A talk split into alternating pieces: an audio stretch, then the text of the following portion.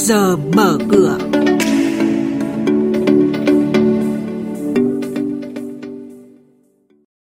Thưa quý vị và các bạn, những thông tin đáng chú ý có trong chuyên mục này, lãi suất theo xu hướng giảm nhẹ, bất động sản Việt Nam thăng hạng về minh bạch, thủy sản Mê Công bị phạt vì không báo cáo việc bán cổ phiếu quỹ và thông tin từ Sở Giao dịch Hàng hóa Việt Nam. Ngay sau đây, biên tập viên Hà Nho và Bá Toàn sẽ thông tin chi tiết tới quý vị. Vâng thưa quý vị và các bạn, chính sách nới lỏng tiền tệ để tạo nguồn vốn giá rẻ đang thể hiện rõ kết quả. Không chỉ hạ lãi suất điều hành theo các chuyên gia kinh tế, điểm quan trọng nhất là chính sách điều hành của ngân hàng nhà nước được dự báo tiếp tục theo xu hướng nới lỏng. Nhu cầu vốn đang có dấu hiệu tăng trở lại với thanh khoản dồi dào, lãi suất huy động và cho vay dự kiến sẽ vẫn tiếp tục xu hướng giảm. Jun Lang vừa công bố bảng xếp hạng chỉ số minh bạch bất động sản toàn cầu, đánh giá 99 quốc gia và vùng lãnh thổ cùng 163 khu vực thành phố theo 210 tiêu chí như tính bền vững, khả năng phục hồi, công nghệ bất động sản.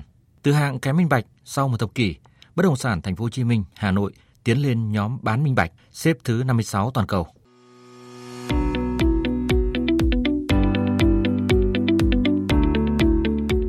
Quý thính giả đang nghe chuyên mục Trước giờ mở cửa phát sóng trên kênh Thời sự VV1 từ thứ 2 đến thứ 6 hàng tuần trong theo dòng Thời sự sáng.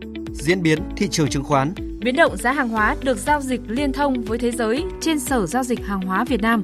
Nhận định phân tích sâu của các chuyên gia tài chính, cơ hội đầu tư được cập nhật nhanh trong Trước giờ mở cửa. Quý vị, Ủy ban Chứng khoán Nhà nước vừa ra quyết định xử phạt vi phạm hành chính đối với công ty cổ phần Thủy sản Mê Công mã AAM 70 triệu đồng do công ty bán cổ phiếu quỹ nhưng không báo cáo Ủy ban Chứng khoán Nhà nước. Theo kế hoạch kinh doanh năm nay, AAM lãi trước thuế đạt 6 tỷ đồng, giảm 40% so với thực hiện năm ngoái. Sau đây là thông tin về hoạt động một số doanh nghiệp niêm yết. Công ty cổ phần Habeco Hải Phòng, mã HBH, đã công bố báo cáo tài chính quý 2 năm 2020 và lũy kế 6 tháng đầu năm 2020. Theo đó, riêng quý 2, doanh thu thuần đạt 67 tỷ đồng, tăng nhẹ 6% so với cùng kỳ. Tổng công ty Hàng không Việt Nam vừa thông báo lùi thời gian tổ chức đại hội cổ đông thường niên năm nay sang ngày 28 tháng 7 tới. Theo lãnh đạo Việt Nam Airlines, hãng sẽ rơi vào trạng thái mất thanh khoản từ cuối tháng 8 tới nếu không có sự hỗ trợ của chính phủ. Thưa quý vị và các bạn, tiếp theo sẽ là các thông tin về thị trường hàng hóa đang được giao dịch liên thông với thế giới tại Sở Giao dịch Hàng hóa Việt Nam. Sau khi giảm 3 phiên liên tiếp từ cuối tuần trước đến đầu tuần này thì chỉ số MXV Index nông sản đang bắt đầu phục hồi, trong đó đáng chú ý là mức tăng của thị trường lúa mì và dầu đậu tương. Đối với lúa mì, sản lượng của hầu hết các khu vực sản xuất lớn lớn nhất trên thế giới như Nga, Ukraine, Argentina và châu Âu đều liên tục bị giảm dự báo trong thời gian gần đây.